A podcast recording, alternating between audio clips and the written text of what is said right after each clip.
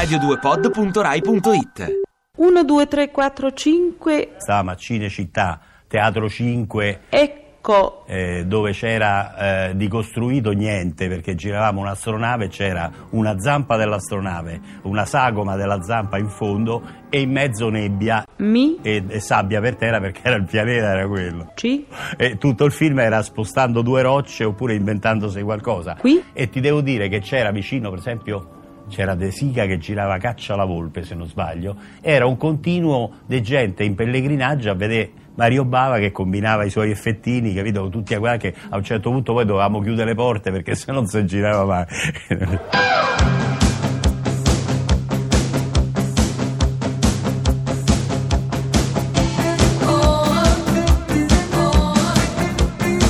Pezzi da 90.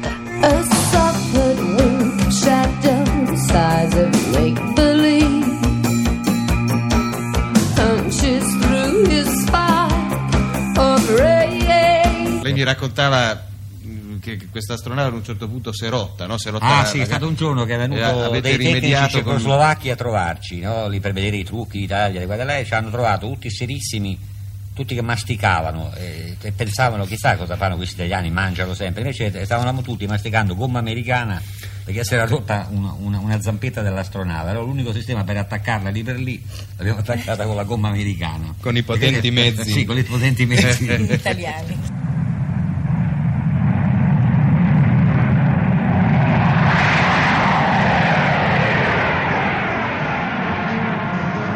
Altro film era un film che si chiamava Incubo, che poi i noleggiatori hanno avuto la grossa trovata di chiamarlo la ragazza che sapeva troppo, per loro si dice c'è stato l'uomo che sapeva troppo, allora chiamiamolo la ragazza che sapeva troppo. Gli americani hanno voluto Roma, perché allora Roma ancora in America piaceva, no? Oh, hello.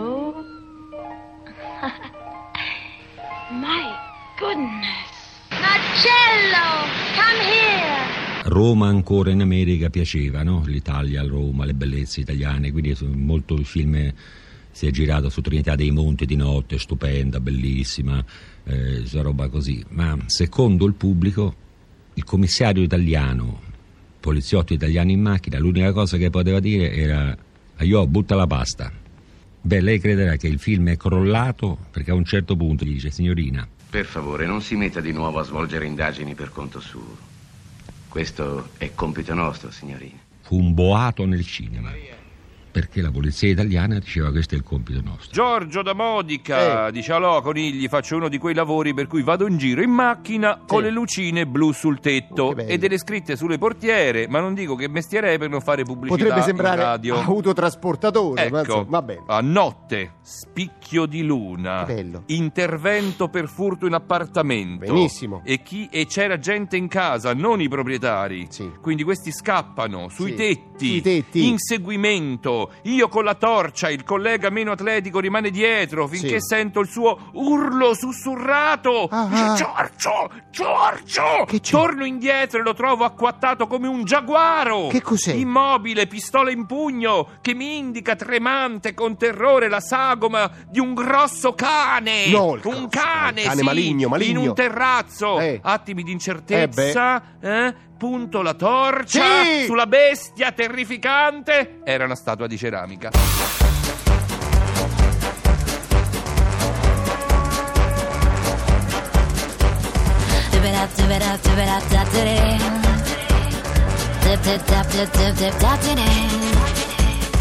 Dix ans, trente ans, sans amour.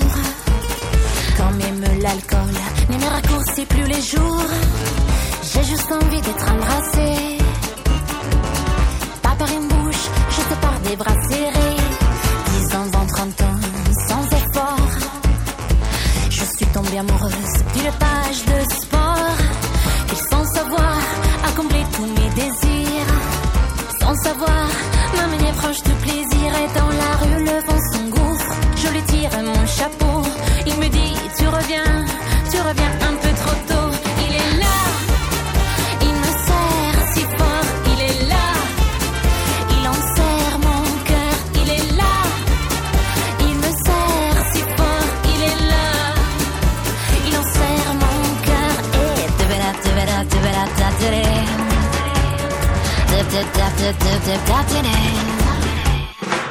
Bel film che ho fatto, lo dico da me, guardi, era I tre volti della paura. Avvicinatevi per piacere. Ho qualche cosa da dirvi. Signore e signori, io sono Boris Karloff. Sono qui per presentarvi tre brevi racconti del terrore e del soprannaturale. Spero che non siate venuti al cinema da soli. Come vi renderete conto vedendo questo film, gli spiriti, i vampiri, sono presenti ovunque. Forse ora ce n'è uno seduto accanto a voi. Eh già, perché vanno anche al cinema, vi assicuro. I vampiri hanno un aspetto del tutto normale e lo sono in realtà. Solamente hanno la strana abitudine di bere il sangue, specialmente il sangue di quelli che amano. Ma vedo che chiacchiero e perdo tempo. Quindi passiamo subito al primo racconto. Che erano tre sketch. Uno era di... si chiamava Il telefono, il primo. Il secondo era I Vurdulak, che era una novella di Tolstoi, ma non, non Tolstoi il grande, Tolstoi il piccolo. E c'era Boris Karloff. E il terzo episodio, che era La goccia d'acqua, per me forse è la più bella cosa che ho fatto e che forse regge ancora oggi. Ed era tutta una paura eh, lì, ecco, lì sicuramente siamo nella, nella, nella paura psicologica no? di questa infermiera. Adesso non racconto la trama perché è inutile raccontarla. Così, appena sentito urlare, è corsa su ed ha sfondato la porta. Sì, ma non ero mica sola. I vicini sono corsi anche loro. Abbiamo provato a spingere, ma la porta era chiusa a chiave. Poi, a forza di spallate, siamo riusciti ad aprirla. L'ho vista per terra morta. Allora ho fatto uscire tutti. Non è stato toccato niente. Io lo so, lo so che si deve fare in casi del genere. Ho chiamato subito la polizia. Aveva già preparato la camicia da notte. Evidentemente stava per andare a letto. Morte per autosoffocazione. Sembra che le abbiano strappato un anello. Guarda, io, io, ho avuto una soddisfazione, mi ricordo che il film è finito, montato, muto, e mi ricordo che facevamo una proiezione e c'era una signora vedendo il film muto, senza rumori, che lei sa, sono quelli gli effetti, la musica, wow, wow, le parole, questi sono quelli che fanno effetto. Una signora è svenuta vedendo il film muto. E questa è stata una grande soddisfazione.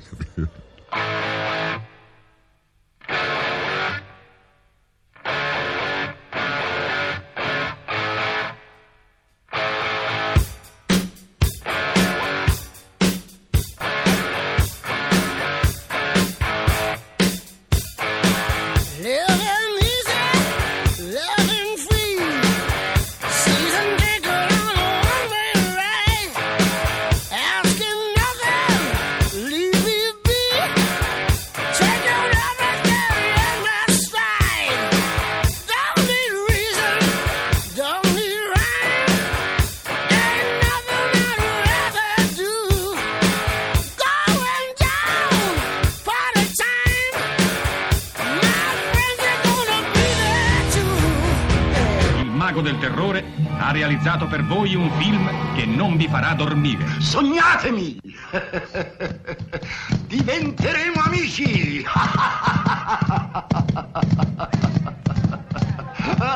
Ciao Fabrizia, ciao. È un piacere averti ospite qui a San Molto, Grazie, è un piacere Sì. mio. Voi non potete vederla, però è molto graziosa e in effetti per le favole va bene, ma vuoi dirlo tu stessa cosa- di cosa ti occupavi prima? Cosa, Sì. cosa scrivevi? Io fino a poco tempo fa ero una ghostwriter per Dario Argento, Stephen King eh, ed era una cosa che mi appassionava molto. Cioè, quindi scrivevi racconti, Racconti horror. Esatto, sì, sì, sì, Ecco, sì. Quindi per tanto tempo è stata la mia passione. Poi a un certo punto ho iniziato a capire che probabilmente avevo bisogno di altri stimoli. Certo, dopo gli squartamenti, po'. dopo le uccisioni. Eh, sai, io cominciavo anche a non stare più tranquilla a casa, Certo, ad avere, certo, star certo. male, attacchi di panico, avevo bisogno Basta, di cambiare basta, aria. ta- ta- sì. eh, hai cambiato radicalmente poi perché sei Esatto, passato infatti, alle favole, i bambini, è una cosa che mi piace molto di più, mi rende Bene. più felice. Quindi... Noi per l'occasione oggi abbiamo ospitato anche qua tre bambini, eccoli qui, che carini. salutiamo. Ciao piccoli, Ciao. ciao, ciao. ciao.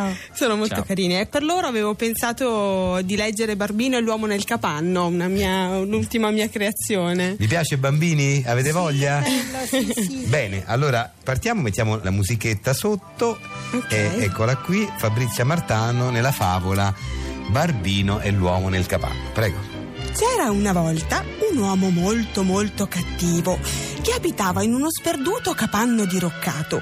Quest'uomo si chiamava Mongo. Nessuno lo andava a trovare perché Mongo era davvero molto molto cattivo e non sopportava gli ospiti inaspettati, specialmente i bambini. Il suo capanno sorgeva nel fitto d'un bosco, buio e minaccioso, con alberi tetri e rami lugubri che si attorcigliavano tra loro oscurando completamente il cielo. Un giorno Mongo sentì bussare alla porta. Quando aprì la porta e vide quattro bambini, quasi quasi c'era il rischio che cadesse in terra con un gran ruzzolone. Ci scusi, io sono Barbino e loro sono i miei amici Lulu, Tom e Ferdi. Ci siamo persi nel bosco. Ci può aiutare lei, signore? piagnucolò il ragazzo. Mongo allora disse: Sì, sì, entrate ora. I quattro amici entrarono nel capanno buio e umido e Mongo rinchiuse di scatto la porta e la sbarrò con il chiavistello. Perché ha chiuso, signore? chiese preoccupata Lulu, la più giovane di loro. Perché è meglio, voi aspettatemi qui. Poi Mongo scese in cantina. Barbino e i suoi tre amici si guardarono spauriti e si strinsero nelle loro piccole spalle. Mongo odiava tutti i bambini che arrivavano al suo capanno perché era proprio un cattivone e per questo ora voleva ucciderli. Allora afferrò quindi la motosega e tornò dai quattro amici. Tom fu il primo ad accorgersi di lui, ma non fece in tempo a dire né ai né ma che Mongo gli tranciò di netto mezza testa. Il corpicino di Tom non cadde subito e dalla mezza testa rimasta cominciò a schizzare un fiume di sangue rosso rosso come una fontana di vino. Poi si afflosciò a terra mentre gli altri tre amici correvano urlando per tutta la stanza. No, no! strillava Lulu. Pietà, non ci uccidere! gridavano Barbina e Ferdi. Ma Mongo in 4 e 48 li afferrò ad uno ad uno e li squartò con tanta ferocia. Segò loro le gambe, le braccia e li ridusse un ammasso di carne maciullata. Fabrizio, scusa. Eh, Ti è piaciuta? eh, i bambini sono terrorizzati, stanno piangendo. Scusa. No, ma ora gli passa. Ma che gli passa? Cioè, ma è una cosa te- terribile. Vabbè. Bella, vero? Sal- salutiamo Fabrizia. Bene, abbastanza sì. E, salutiamo Fabrizia Martano. E bambini, e ca- calma però, eh, dove non potete piangere così, per favore. E tranquilli. Va bene, È una favola, è una, è una favola. Basta, eh, se non nel bosco tutti e tre, eh. Eh, eh, stai, facendo, stai facendo piangere peggio, Greco. Vabbè, eh, sì, è peggio. Vabbè, andiamo avanti con. Sei stata l'ondata perfetta per infrangerti contro di me. E adesso che tutto è sommerso, che cosa resta e perché?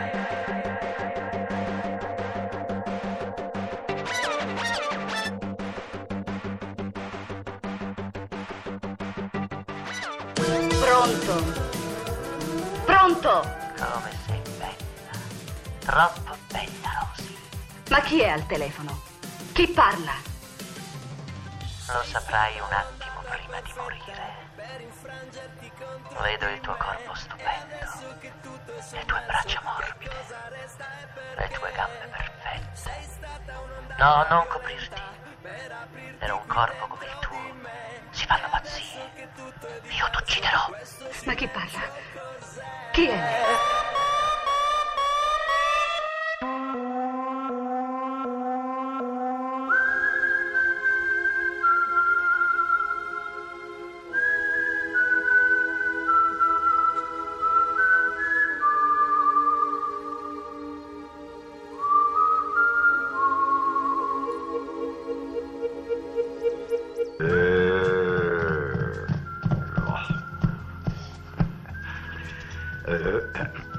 fatto. Non vi pare che doveva andare a finire così? Con i fantasmi c'è poco da scherzare perché si vendicano. Beh, siamo arrivati alla fine delle nostre storie e adesso purtroppo sono costretto a lasciarvi. Eh. Però state attenti quando tornate a casa. Guardatevi bene intorno, guardatevi alle spalle. Attenzione quando aprite la porta. Non entrate al buio, eh. Sognatemi!